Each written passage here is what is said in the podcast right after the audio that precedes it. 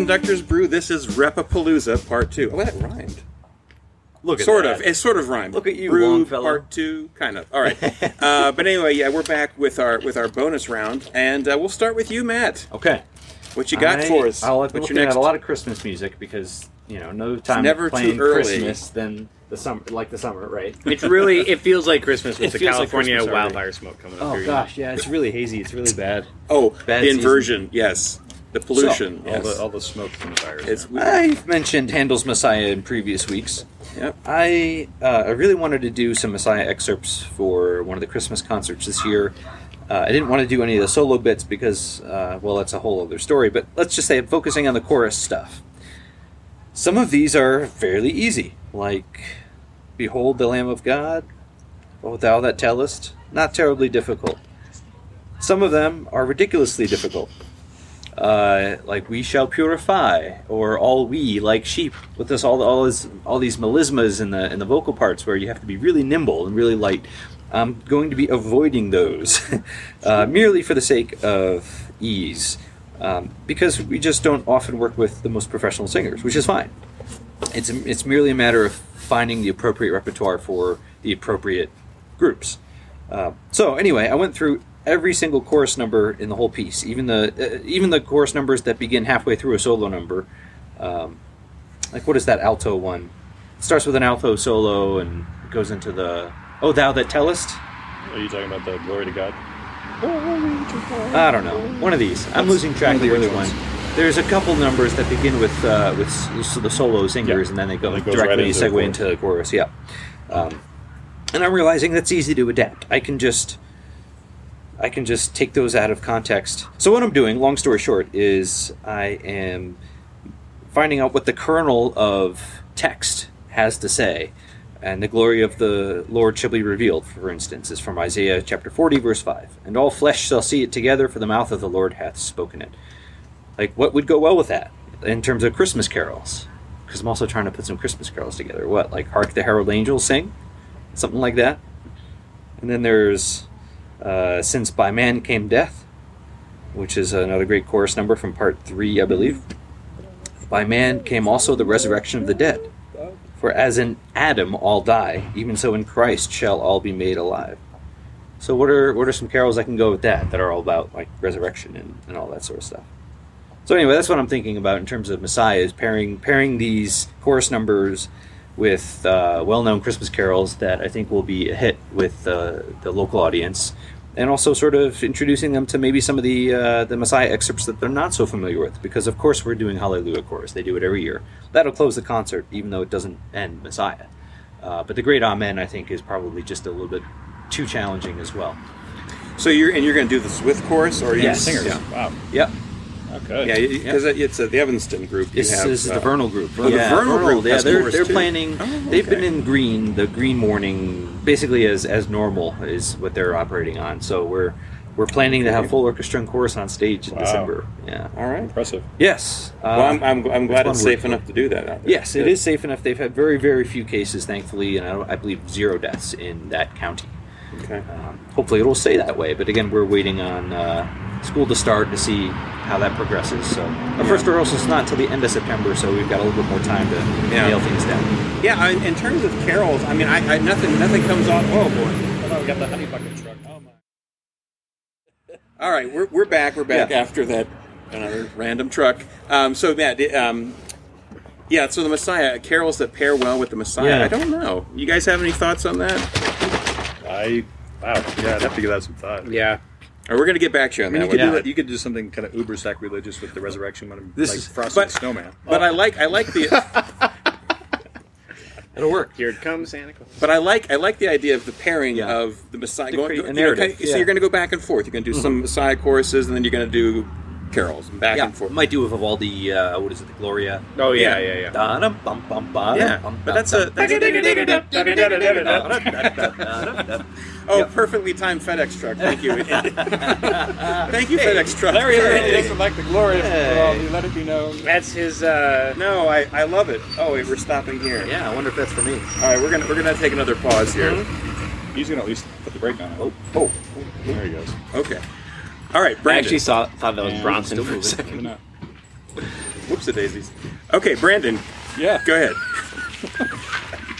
No, I, it was interesting. You know, Messiah is a great piece. I've been able to sing that a few times. Um, it's, I think it gets a bad rap because it's poorly done in a lot of places. It's overly done. Yeah. Poorly, I should say. Um, but I think musically, even though it's not Handel's greatest musical output ever, um, I think it's, I think it's a great piece. I love it. overall, and the way that it was put together uh, is kind of blows my mind, especially because it was so quick. But um, musically, Yeah. I think there's some great elements. Well, in you it. wrote, you So- wrote it in like two weeks or something like yeah, that? two weeks. Really? Yeah. Yeah, he had didn't two weeks to put it that. together, Well, and it's he a lot was so- of. He, yeah. he, I mean, he borrowed a bunch of stuff from other things just to get it all slammed together. But No, he, he Um, was so inspired by the, the libretto uh, that he wasn't under a deadline or anything. He just was so inspired by it that he just banged it out in two yeah, weeks, is my so, understanding. yeah. I, you know, I, I think it's an underrated piece in some ways, even though it's overly done poorly by a lot of community choirs. Well, that brings up the question of edition and and which performance do you try to replicate? Or because there's no such thing as the authoritative Messiah. No. There's just no no such thing. Handel himself changed it multiple times to suit the performing circumstances or even the venue or even the singers. He would change things on the spot. Well, and like, wasn't it Mozart who like added like additional instruments? Yes. Yeah, And that got turned into the. Ebenezer Prout edition, which was the standard for the first half of the 20th century, and then I think it was the Watkins Shaw edition that became the new standard. After Oh, like that. the Robert Shaw. Uh, no, different Shaw. Different Shaw. Yeah. Which uh, I think is based more on the quote unquote authoritative sources. Okay. Um, it, it pares back down the instrumentation that Mozart Prout added.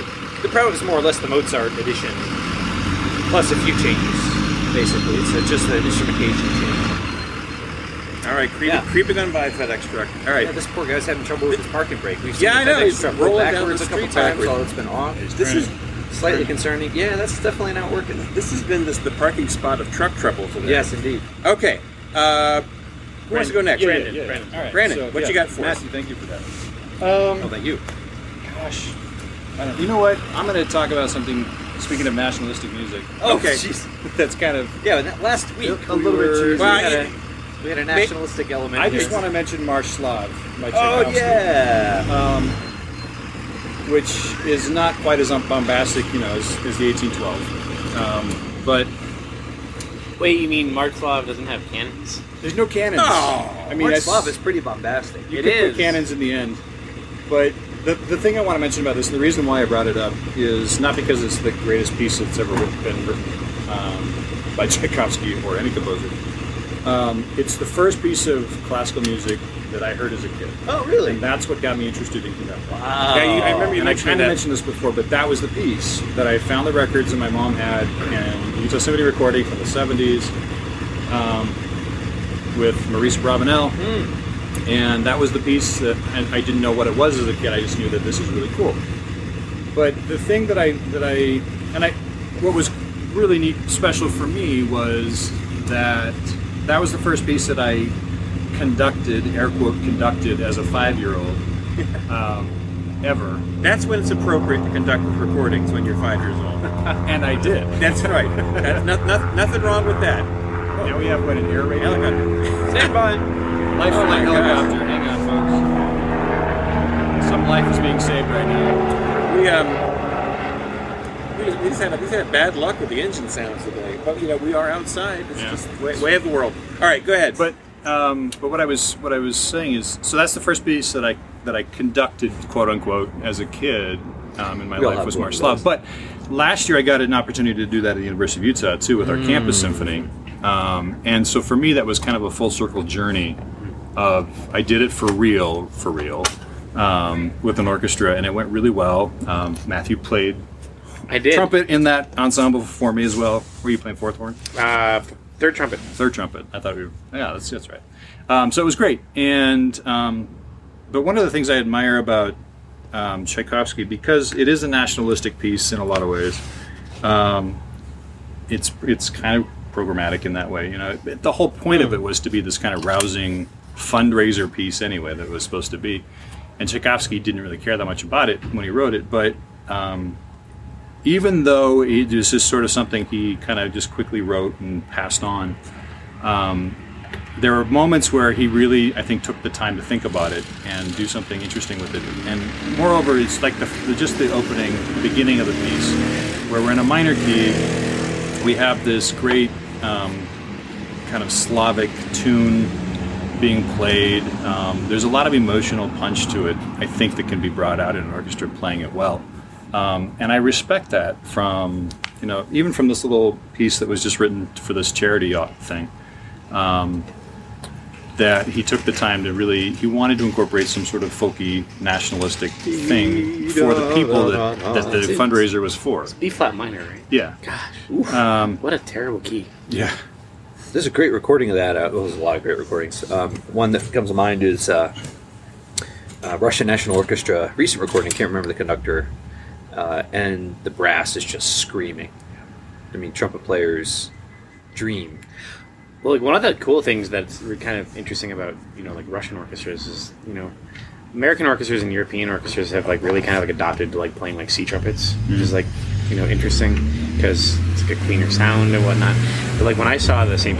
Petersburg Philharmonic play um, Shostakovich Five in Chicago, they all played on B flats. No kidding. Yeah, It's written in B flat, isn't it? It is. uh, for the, the parts Yeah. themselves. Yeah. and obviously it would make sense to play you know a B flat horn in a key in a piece that's in B flat minor. Doesn't doesn't lay real well. No. Fingering wise.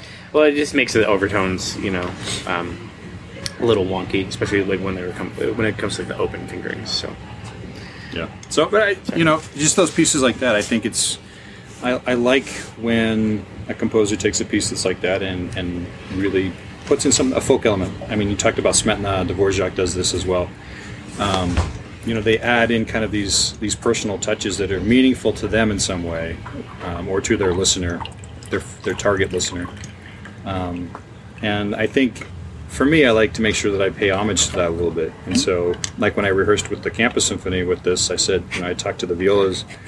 I said, you guys, you got to bring out this tune because this is something really meaningful. In fact, it was interesting because I got to do this in a, I did this piece in a workshop in Greece with, with your buddy. Oh yeah, at the Charles Gambetta. Institute. Yeah.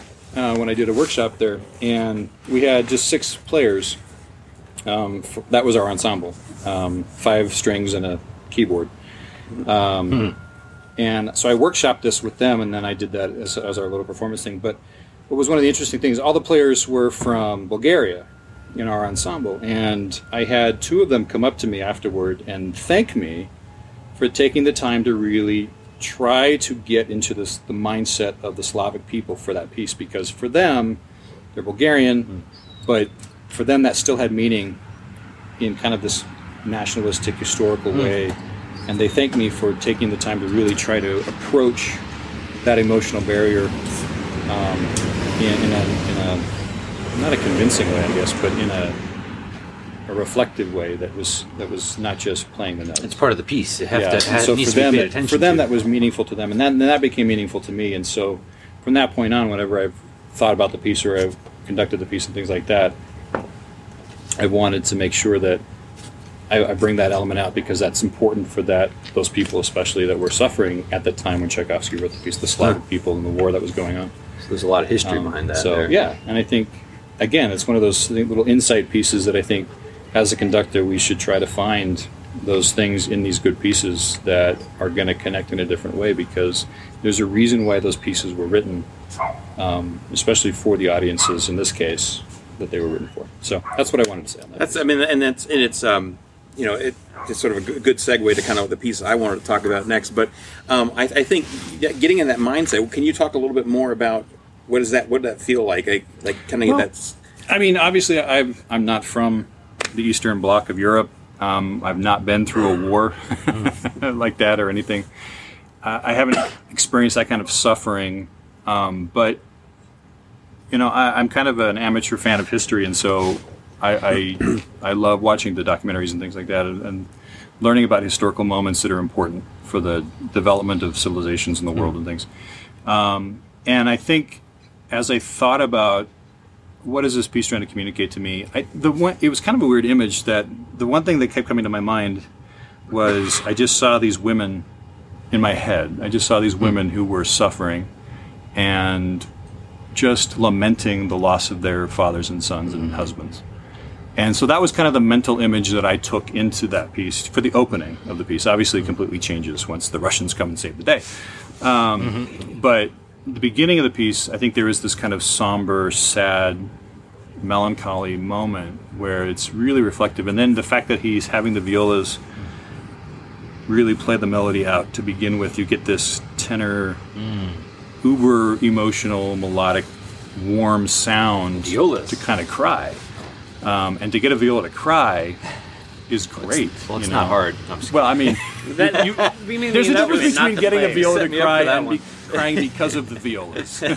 Those- Those are two different things, Oh, viola jokes. Mr. Myhella. It means so Rob Baldwin shouldn't listen to our podcast. no, sorry, Dr. Baldwin. He makes um, viola yeah, jokes. he's But but he's a violist. He can. Yeah, yeah, yeah right. exactly. So I, I I think there's something special about that, especially because for me, like the viola, I think is of all the string instruments, maybe besides the cello, I think it's the most vocal um, sounding.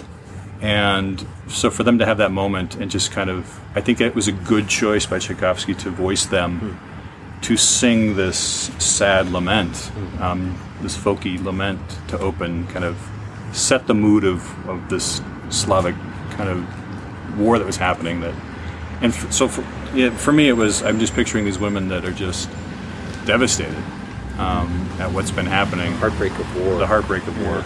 You, and it really is just this little tiny slice, you know, of just a few measures of moment, because the whole piece is not a, is not about that and doesn't have that feel. But um, that's how I like to approach that piece because I think there's a story right at the very beginning. I mean, the whole thing has a story to it anyway, but I think right at the beginning, I think that there's a mood that, and I think that's as a kid, I think that's what caught my attention was that not only are the two sections kind of like completely opposite as far as the feeling um, and what's happening, but um, I don't know, it just spoke to me in that kind of way. And so um, that piece and anything kind of like it, and I mentioned, you know, all my stack today is kind of these minor key pieces. Um, again, I, I just think that for me that that speaks to me a little bit more, and, I, and it makes me want to think more about what is the composer trying to say with this? What are we trying to convey when we play it? Um, that's not Stars and Stripes Forever. Yeah. You know, just go out and have a good time and everybody go home. Yeah. So Different But did, levels of. but did. Sousa really have a good time, I you don't know, know. writing the Dies Irae into the first four notes of Stars and Stripes Forever? Maybe. anyway, so Yes, that's well- where I'm going to leave that there. Very good. Well, that's a good segue into the one, like I said, I wanted to talk about for my next piece, which is the Karelia Overture. Uh, I mentioned this in a nerd moment a few episodes back, but I wanted to bring it back just because I just love this piece, and I'm like, I have a mission to like promote this piece more. Because people know the suite, but I don't think the overture gets done enough, and it's also folk based, right? And um, I think it kind of fits this a similar um, position as March Slav. Um, Karelia um, is a region. It's now in Russia, but it was part of Finland at one point. And um, it's it's, it's whoops. There goes the FedEx truck. Are we going to move out FedEx truck? Let's hope the goes. I don't know. All right, I'm just gonna keep. I'm gonna. I'm gonna press on everybody. Uh, but anyway, it's got some great themes in it, some beautiful tunes, and uh, just the way he, the, you know, the writing that he does and weaves them in and out is just wonderful. And it's it's simple. All right, bon voyage, FedEx. Uh, but it's it's relatively simple to do. It's not as hard, I think, as Finlandia even. I Uh, agree. Yeah. So have you done Karelia Overture? Well, I did it for, for your orchestra that one time. Oh yeah, you, you cover that rehearsal. Yep. Um, but it's got this. It's got sort of similar feelings. It's got that quiet part in the middle. Yep. It's got some gorgeous horn writing, and it's just a really accessible piece. And uh, like like you were saying, Brandon, it kind of, it can kind of get you into the. You kind of get in the mood and the spirit of you know what's going on in that era and sort of connecting with that. It can help with that. Have you got a bee going on over there, guys? Just a little bit. That happened to me last week. You got to watch the He, bees. he thinks they smell good, apparently, which is All right, great. you got some something something they're looking for. You got some flowers next year or something. But anyway, Karelia Overture, I just think is, is a gorgeous piece, um, and it should get done more. I've done it like three times now, so I'm trying to uh, trying to really put it out there. And I know the suite the suite is pretty popular too. Um, and it's an early work. It's Opus 10 by him, so it's, it's kind of early Sibelius. Is, is the suite Opus 11? yes. Okay. Yep. All right, Matt, what do you got for us? Oh man, uh, I feel like I could just piggyback off of, off of Larry and talk about the suite. Though the suite for me is just a very failed attempt at every time I've tried to do it. Um, it was actually the first thing that I was going to do with the campus symphony, and then um, instead I did Dvorak Eight, which I am much more thankful for. It's a better cover. then uh, we were in the middle of rehearsing uh, the Karelia Suite um, right before the pandemic happened. So, um, So it's ki- it's kind of cursed for you. it is kind of cursed, but you know. I've, I've I've been told that I'm allowed to essentially say that I've performed it because I've rehearsed it. You can put it on the list. I can put it on the You list. you were you were prepared to perform it. Yes. You were Yes. in that place. Yes. Yeah. That counts. Um, I also will tell Brandon that I am very jealous that he got to do his full circle piece already. Um, if I, it's going to be a very long time before I get to do my full circle piece, um, which is Mahler two.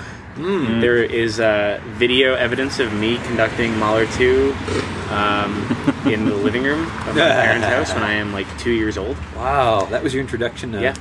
Yeah. I literally would get like a, a phone book and put it on a okay. on a, on a music stand and pretend like That it's was a your score. score. And I would actually go out in the field and I would go pick wheat batons and use those. I mean, you know, to say that I was kind of destined to do this. now, did you um, do the whole hour and a half?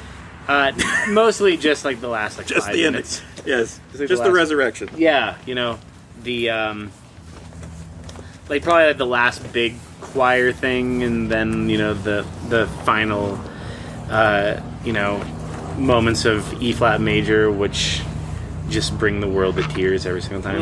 It's good. You know, I I saw this really funny meme that someone had made of you know like the Andy Dwyer from Parks and Rec making like the really like happy Andy Dwyer face, and it was like the first time you hear Mahler two, Yeah. the eight thousandth time you've heard Mahler two. It's Hey, my you know. It's it does. the same. It gets you. It gets you every time. I'm sick of it. oh, Matt, you were just being Mr. Mr. Grumpy Puss I over there. look. I listen. I, I love Mahler. I I find the first three symphonies. I, I, look. Okay. this is this is hard to put correctly. Tell me how you really feel. I, I, I don't think he got it right until the Seventh Symphony, and then finally it all sort of works. Even even like no, Symphony Number Four, Number Five, and Number Six have moments that I just don't think they work, and especially the first three symphonies. I mean, crying out loud, how long does the Third Symphony need to be? Uh, as long as it is, As long as it- because No, so- it's amazing. I, I, th- I all of all of his symphonies are really they build on each other, and and I love the ninth. I've I've written about the ninth, and I, I can always talk about the ninth, especially that first movement. It's just so special in how it portrays certain feelings. Uh, but the second symphony, I mean, I didn't I didn't hear that piece until I was in college for the first time, and that was it probably wasn't even until my second or third year, uh, much to my shame, and I fell in love with it. I listened to it over and over and over again, and then I had the chance to assist uh, on it and do some offstage conducting, and uh, it's just a royal pain. It is. And if you're not out, even if you're out in front of the orchestra trying to coordinate everything on the podium, it's still a royal pain. There's just so much going on. The first movement, second movement, whatever, and then you get into the the later stuff where you have to deal with the chorus, you have to deal with soloists, you have to, you have to deal with offstage brass, not just one group but two groups, and for me, there's just too much empty empty space. There's too much silence, especially in the last movement. And I get that it's all about um, i- i- it's it's these heavenly views and and expansive sounds that are supposed to make us feel like we're uh, somewhere unearthly now. But uh, Up in the cosmos. yeah, up in the cosmos somewhere. Uh, I, I I just I just don't know. I much prefer the later symphonies that I think are far more efficient and, and, and say a lot more with a lot less. Well, your opinion is noted. Yes, thank you. Well, I mean, you know, it, it's from, from a Noted if not agreed to. from a, from a duration standpoint, though, I mean, the Ninth Symphony is as long as the Second Symphony. I don't think it is, is It it? is. They're both 80 minutes long. No way. Yes. Well, the second feels a lot longer than You know, um, I, I will. I, I I really take note of, of your opinion, and I will say, you know, Mahler is a huge anomaly, Yeah. And I'm gonna say this. This is gonna sound like really weird, but I honestly think that you could take the third, fourth, and fifth symphonies and make one symphony out of it. Now we're talking Wagner length. Well, we are, but you know, it's it's interesting if you look at like the key relationships. You know, he starts in the third. He starts D minor. He ends D major. He starts G major. You know, which could essentially be considered like a second movement at the beginning of four. Ends E major. Then he starts five C sharp minor, yeah. but ends D major. Ah. Half a step up. So they're just like bookends. Hmm, interesting. I mean, he also does take material from all of that. You know, Yeah. like Yeah. um, I think the song from the the third is in the fourth. Gosh. Da dee da da da da da dee. That's not the same song, is it? I think At the end of the fourth, the last movement? it might be. But then you know, there the first time you ever hear the da da da It's in four. It's in four. Yeah. Or is it three? No, it's in There's a four. po- there's a moment in three that has that, isn't it? no, I don't think so. I don't know. Yeah. By the way, were you here when Salt Lake Symphony did Mahler 2? No. Oh, you missed that. That was amazing. Yeah. Yeah. All right, Matt, we're back around to you. Oh, back to me again. All right. you I got, you have- got, you got. Are you done? N- Did you get through I, your stack? I'm never done. Oh, you I have here in Of my course hands a wonderful edition of Debussy's Prelude to the Afternoon of a Faun. You have the good edition. I love. I that love this edition. This is Yeah. the Bärenreiter edition. Uh, also, I should note the uh, Norton Critical Edition is irreplaceable, and it, it's got some tremendous critical notes and uh, and essays on this piece that you can't get in the Bärenreiter. So But the addition is the, but the actual music printing is The music printing is beautiful. Yeah. It's oh, never mind. We are going to agree to disagree. In wait, in which one? Oh, and that one, the music it's printing. is beautiful in the Bärenreiter. Not yeah. in no, not in the Norton. No, the Norton's terrible because it's this little pocket score that the score is tucked Yeah. inside the middle of the of the book. It's like a book with the score in it, basically, and it falls apart. Anyway, I was giving some thought to strings in in Prelude to the Afternoon of a Faun. I I love how he uses the string sound because so often it's it's variations on really really really soft things with with subtle changes. Uh, for instance, the first few bars, of course, is just the flute solo, but when the first strings enter, it's not who you would immediately expect. They enter in measure five. It's the violas, cellos, and basses that enter with mutes on, and uh, the cellos and violas are divisi at pianissimo. So it's it's got to have like this richness to it that just adds color. I think. Two bars later is in the first and seconds, their first entrance. They also have pianissimo divisi with mutes, but this time there's a tenuto marking. What does that tenuto marking mean? The the the note value is a dotted half note. Why why is there a tenuto marking? I, I took that to mean uh, that the articulation's a little bit different. That it's a bit more, not accented, but immediate. And then later on, uh, rehearsal number one, measure 11, the strings play again with tremolo in divisi, still with the mutes on. And this is all just shimmering, glassy sound effect. You know, played at the tip, for instance, just very, very light. Once we get into the melodic stuff for the strings, I was finding myself giving a lot more thought to the bowing, and especially Debussy's bowing markings versus what uh, you see in some orchestra parts. And I, I actually, let me, let me just preface this by saying a lot of the times you see historical bowings written in parts that just aren't practical anymore because the instrument's different, the bows are different, the violins, there's the violas, the cellos, basses, they're different instruments than Beethoven or Tchaikovsky was was writing for. Uh, slightly different, and so now, because we have more powerful wind and brass instruments today, oftentimes string uh, principals will change bowings to uh, be able to get more bows in on longer notes so that they, there's more sound coming out of the section. Prelude to the Afternoon of a Faun, I don't think we need that. So there's long sections, uh, and this is a slowish tempo too. A lot of this there's long sections where these these really long bows that happen, and and I find myself agreeing more and more with them, uh, not because I think Debussy was right to write him that way, but because I think they enhance this the sound that he was looking for, and that to change that is actually a bit inappropriate. Uh, there's one particular passage. I'm trying to find it here, where the first violins enter, and it's like two bars long, and if they start on an up bow way out at the tip, they can actually make it with one bow, and it creates this beautiful, long, subtle crescendo that's gentle but but very light at the same time, uh, but effective. And oftentimes it, you just don't hear those things. You don't hear those effects. Uh, I think because orchestras will take too many bows. So anyway, Prelude to the Afternoon of a Faun.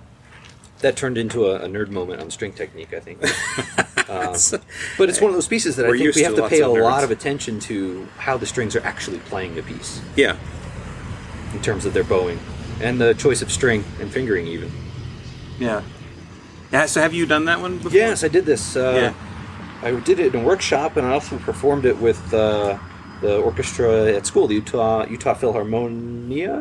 Yes, Yes. thank you. Yeah, and it, they did a wonderful job with it, uh, and they were they were gracious enough to allow me to indulge me to experiment with some bowings, to the point where I even had um, added some divises in terms of the bowings. Like I would have the first or the seconds uh, half I would have start on an up bow on some things and half start on a down bow at the same place to to create this this this uh, synthesis of sound that wasn't an up bow sound or a down bow sound necessarily, but it was just sound.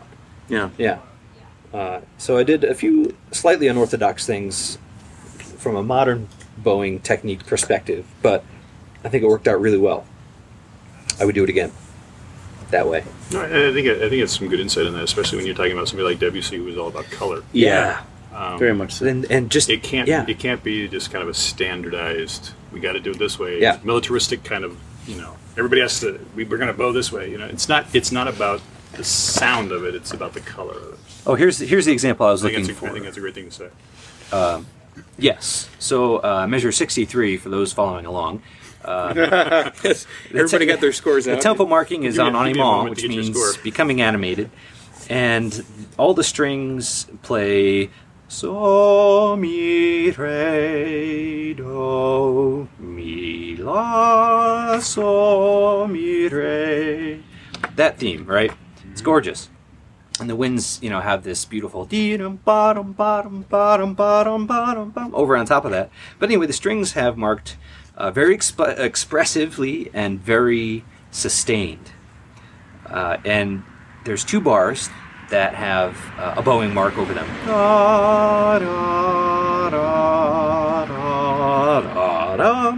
And there's the slide from that third, second bar into the third bar. And if they play with starting a down bow, and they don't break up the two bars by changing it into a down or an up or an up and a down. Uh, really, they enter with this extremely silky, almost misty, transparent sound that that builds and gets less transparent and more weighty as the phrase continues. And by the time they reach the lower F and jump up to the B flat, they're all the way down at the frog, and they can achieve the crescendo really, really effectively up to the, the top B flat, which I think is the idea here. So I found that to be one of the most effective examples of that bowing, Debussy's bowing, working out really, really well. Very cool. Nice. All right. Other Matt. All right. Um, I'm also gonna go the French route right now, actually. Um, Ooh, oui, oui, oui. and I'm gonna I'm gonna talk about you know something that we piggy, that we talked about earlier in the in, in part one, I should say. You know, kind of differences between like programmatic and absolute music, and um, you know how sometimes composers will give us programmatic ideas or stories to follow, um, and how you know still we can create our own things. And I'm going to talk about Symphony Fantastique a little bit, but not the movements that are going to come to mind. But I'm going to talk about the third movement in particular, where you know. Um, it, it's very in a way for, for me that that is is is Deb, not WC sorry Berlioz being very very very French. Because the first two movements I would say it's not really about color for him. Um, I think it's more about melody. Um, but in the third movement I think really it is when you kind of start to see about color. And you will for like the rest of the the piece. Um, you know especially with his different uh, string techniques and, and whatnot but how Berlioz kind of sort of puts us in like a reality, and he puts us in a dream. Um, in the two in two themes that he he does. Um, you know, the very, very, very beginning of the of the movement, the the Shepherd's Call, Um, but then he also does, you know, has the the ID the idée fixe, and how like the idée fixe for me is is is is really what the dream is. Um, you know, I guess for those who who you know do or do not know the story about the piece and, and what happened in Berlioz's life past the piece and his actual marriage to Harriet Smithson and whatnot, but how This is the weirdest way to woo a woman. We'll just- Absolutely. we're just Absolutely. Say It's amazing that she married him. I know, right? he was So tell, tell the backstory. Well, he, he met. Saw, uh, she was doing a, a Shakespeare. Uh, he saw her doing Shakespeare, fell in love with her, and you know, wrote this piece to woo her. Um, Was or about Delilah? her, Was that the about her. character? Was she was playing Delilah? Maybe or something? I, I couldn't. I don't couldn't remember which uh, which which Shakespeare. That's why I just I was being very generic and just said Shakespeare. um, Didn't mean to call you out there. that's all sorry. right. That's all right. Um, and uh, I won't. I'm not going to go into the specifics. Basically, about the, that. the idée fixe rep- is a, is a represent- melody that represents her, her, the woman that this artist has fallen in love with, and she rejects him, and he tries to kill himself with an opium overdose. Correct. Doesn't die, but goes into this dreamlike state, and so he imagines her in different scenes. Yes. and it is presented in this through this melody called the E Day fix, which also could is means an obsession too. By the way. Oh, Yeah, Well, you yeah. know, um, you know, So that because it's a fixed idea, like something you can't get out of your exactly. mind. Like it's that's it's, what it's, it's, it's it's planted there. It's not leaving. Yep. There's this one moment, and I was trying to look on my you know portable computer, um, what moment it is, or like what letter or measure number it is in the score. And I, if I re- recall correctly, I want to say it's letter P. Um, I could in the Bärenreiter score. I could be wrong, but it's where the uh, it's like this transformed idea of the idée fixe um, is overlaid with the first real theme.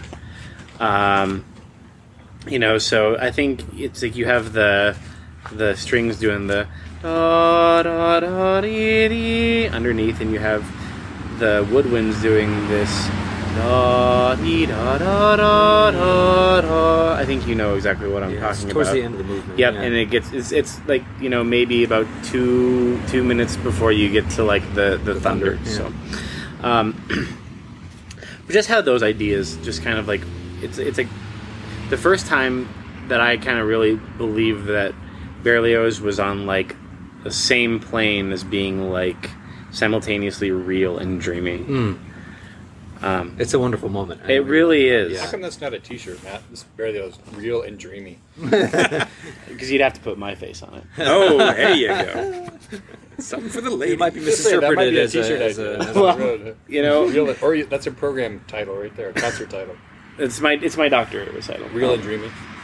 Um, That sounds like something Baldwin would come up with. He likes those kind of like two things, you know. Be a- right. Paired yeah. together. Berlioz and dreamy. Yeah. the yeah. realm of the dream. Yes. All right. But you know what I would really do is I'd really just program Karelia Suite and then not do it. There you go. Exactly. Do the overture. It's safe. the overture is okay. Um, good. Do you have any more about that, or No, um, just I, you know, I, I just I want to just say that I, I absolutely love this. This is so much fun like, to be able to just Yeah, we're just uh, It's talking like shop, you know. idea eh, In the shop. I mean, this front is yard. this is this is literally just like what we do every time we. Hang out. Well, that's out that was the whole idea. It's like you know, this is what we're doing, and you know, like I said, I get good ideas from hanging out with my hmm. conductor friends, and we're just this is what we would normally talk about, and we're, we're assuming people want to hear this, Yeah. because you know, the world needs another podcast. well, at the very least, I can go back and listen to what I said exactly. and know what I said, and because I have my memory. Oh, you, know, You can you can understand Yeah. all Quarantine your memory. contrarian nature, everything we have said. You've just disagree with. It's I'm four, three against one. I know that I'm gonna get a text from you in like a week, and you're just gonna say, "I still hate Copland 3. That's a Fair Larry, enough. as, as our colleagues mature in, in Yes, age, these- they will, these they young will pups. understand more deeply some of the stuff that they claim to hate. yeah, it's a, it's a millennial phase. These millennials, they go through these phases. Kids these days. Kids. I'm right on the cusp. I'm not quite a millennial. Yeah, well, wait, wait, what's uh, you, you, you, you? Okay, so you have to be born uh, from 1980 on as millennial. I yeah, I guess I'm a millennial. Yeah, you are. Sorry. I'm not that old. You're you're you're, you're vast. You're vast. Unlike some as- of us here. You're vast. as- hey, Hey. no. Uh, You're you're yeah. Anyway, uh, so my piece. So I'm on a mission this week. It's two things. It's nationalism and it's pieces that should get performed more. So my my my closing act is the opera by William Grant Still called Troubled Island. That's the one you did for your DMA recital, right? I did exactly. I did. I, how do you I, know that? Because because he unlike some Matthew people. Matt McKeever studies from the wisdom of his elders that came before him. what he looked implying into there? my he looked into my time of the U and said, "This is inspired. This is how it's done. I need to walk the path of Lock Doctor. Spell." That's where the bar It's was a good thing set, this is audio only because there's been some gestures flying Yes. across the You know, yard. you know what, Matt? I'll, I'll say this: for as much as you and I disagree on pretty much everything in this entire world, I love you very Not much. everything. We agree on a lot. Yeah, just not Copland three. No, not anyway. That's, that's never going to happen. It's not Copland and Sibelius and Mahler. and Mahler and Dvorak. Strauss and and Strauss and Beethoven and I, I will Larry, admit please. I am often contrarian just for the sake of being contrarian. yes, this is why this is why we this We is know like point this. counterpoint. Yes. You're Marian, the librarian, the contrarian. This is not uh, Drink music, your Mountain. Dew or whatever it is that you got over there. Doctor, Dr. excuse me, Diet Dr. Pepper. All right, We're, we're at that Yes. point. it's not a hint of doctor. We're, we're Hey, that's that the point bubbly where, water. No, we've we've moved on from coffee and we've gone straight to the to the sugar Devol- poison. It always devolves quickly at the end here. Um, it's okay. I'm on your side, no, Larry. I, I've Thank- got a couple more I can I can talk so, about. so but- tell us about William Grant Still. Yes, piece. right, my oh piece, gosh, thank are we you. really going to go back to that? Shush.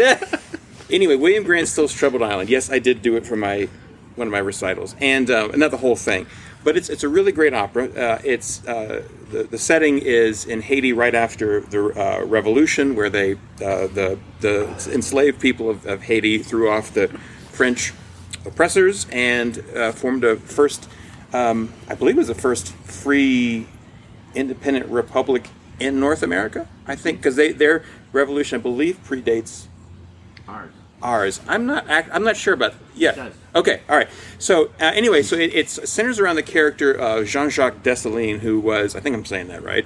Who was uh, one of the revolutionary figures, and he declared himself emperor and became, you know, the ruler of the country.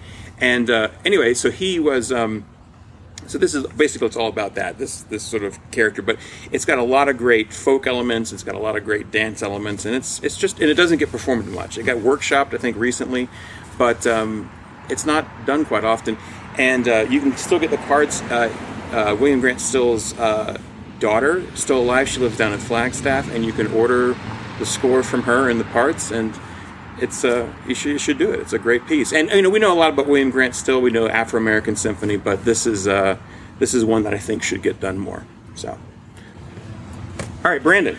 Yeah, no, thanks, Larry, for that. I appreciate that. And, and I think it's interesting, you know, as um, we talked a couple weeks ago when I was on the podcast before about, I think conductors in some in some ways have a responsibility to um, be a voice for some of the underserved music that's out there and unknown music.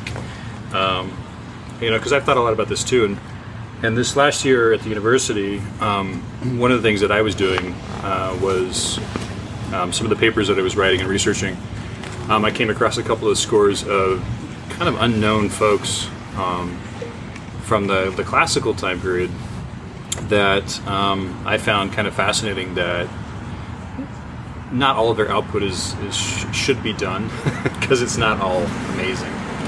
But you know, I was thinking, and then with the pandemic and stuff, and then the time that I had, the, the, the more free time on my hands that we never get the opportunity to have, to kind of dive in and see what repertoire is available for the ensemble sizes we're going to be working with right now, and string only stuff and all those kind of things. And you know, there's so much repertoire out there that is worth a look, um, and and should be considered. You know, so the the two pieces that I kind of looked at this year, uh, one was by Juan Arriaga, um, who um, came out of Spain, um, but was kind of a child prodigy like Mozart. Um, but he died at 19, and so his output is very very small. Uh, he's got a great string quartet piece, and then his symphony in D. Um, not D major or D minor, just in D, because he oscillates so quickly between the two keys um, throughout the piece. Um, but you know, just it was this little this little gem. It's so well written. Um, he studied in Paris, or he went to Paris to study, and then he ended up dying there. But um, he got sick. Um, but you know, it's just just He got sick to fill in the blank. Yeah. the quick bio of Juan Arriaga. Um, but um, you know, just this these little these little nuggets you find along the way that could be really well done um, by an orchestra of, of things you're kind of unheard of. And so I think you guys want to check out the other guy that was a French composer, piggyback on what Matthew was saying with French writing and Debussy, um, was uh, Etienne Méhul was a guy that I found who was really well known in his time, especially for his opera writing. Um, of course, French opera at the turn of, eight, of into 1800 was a big deal. That was kind of the premier opera style besides the Italian style. Um, but really well known as an opera composer. He taught at the Conservatoire. He was one of the founding um, members of the Conservatoire board. Um, but uh, he has five symphonies, um, only two of which have been have been printed and published. Um, the other three are in uh, uh, collected works, um, but they're not in print. Um, but I, I really got into the third symphony this year because I heard it on the radio and I was like, "What the heck is this?" And so kind of researched him out. Um, I think his first symphony for sure is worth any group on any ensemble doing. It's, it's fantastic.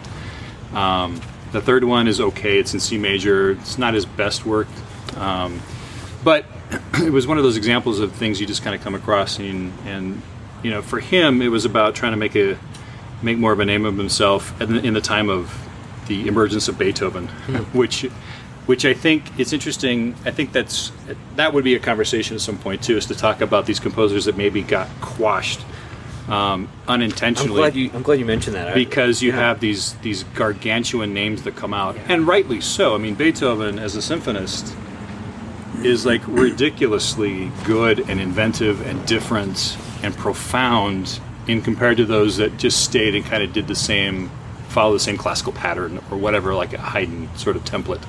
Um, they're not going to last, and when you have somebody as inventive as Beethoven. But um, you know, I think there's there's so much good music out there of folks that just are underrepresented because they're they're they've been eclipsed by these these you know kind of Mount Rushmore names uh, of composers, and so for me it was kind of fun this year to, to look into these guys that are just not as well known and but yet have some really stellar music out there that is great for kind of any especially community ensembles because it's not particularly challenging but um, just to give some audience different exposure to some of the stuff that might sound familiar because it's the same time period as Mozart or Haydn but yet it's this different take on We, it so we should do it's a kind of fun. We should do a Repapalooza that features unknown works. Yeah. like this is exactly the sort of stuff that you're talking Ooh, about. I got a really good one for it. All right, well let's let's, let's put a Save let's put a pin in that, and save it for Repapalooza Part Two or Part Three, I Part- suppose. Yeah, be, yeah, be part three, wouldn't it? Yeah. So anyway, but that's that's those were kind of two composers I looked at this year, Arriaga and Mehul, that never would have come across in any, any other context, and so it's been really great. It's been really great to look at. Get your All right. credit cards handy. I, I I have an update on the Haitian situation. Oh. Yes. So it's the first independent Latin American republic, 1804. Okay, Oh, so wow. we actually were earlier, but it's the Not first independent Latin. Yeah, and uh, it was the, black Latin. and it was the first one that came out as a result of a slave rebellion. Oh, so wow. there you go. That we want to keep, uh, update the historical record there. Uh, but anyway, Yeah, um, appreciate our fact checking on that. there you go. Thank, you, thank you, yes. Kieran. Thank Thank, you you for the fact check. Keep us honest. Um, well, guys, uh, the sun is coming around. Yes, um, and you know what that means. and there's also a guy here who wants to mow the grass. Yeah. So we don't we don't want to stop that. No, Even though because look, it's been looking so good. it's We started good. last week. We talked talked about the grass, how good it was looking, and and, and it's it's Yeah, we want to keep this going. yeah. We want we want to keep this trend. so we're gonna get out encourage of his mowing way. to happen. So Yeah. thanks thanks thanks again, guys, for doing this. this has Brandon. been so much fun. Thank you. It's been very nerdy and it's been you know truck infested, but it's all right. We, we, we persevered and got through it. And thanks for staying for the for the bonus episode. And uh, we'll do this again. do it Uh. I think I think it's good to kind of talk through rep and especially stuff that maybe doesn't get played as much, Yeah. um, or maybe stuff that is gets played a lot, but maybe we can think about it in a new way. So we'll we'll do this again. It's on tap. And we'll, we'll catch up with our nerd moments and rants. Yeah, next we'll, week. we'll we'll we'll do some rants next week. So uh, anyway, we well, th- ranted enough. I think about. I I, ranted enough. Yeah, you have. You've, you've, you've maxed your rant out for the for the year. Um, the year. Goodness yeah. gracious. Well, anyway, thanks for tuning in, everybody, and we uh, we hope you enjoyed it. And uh, look for us next week here on Conductors Brew. Cheers.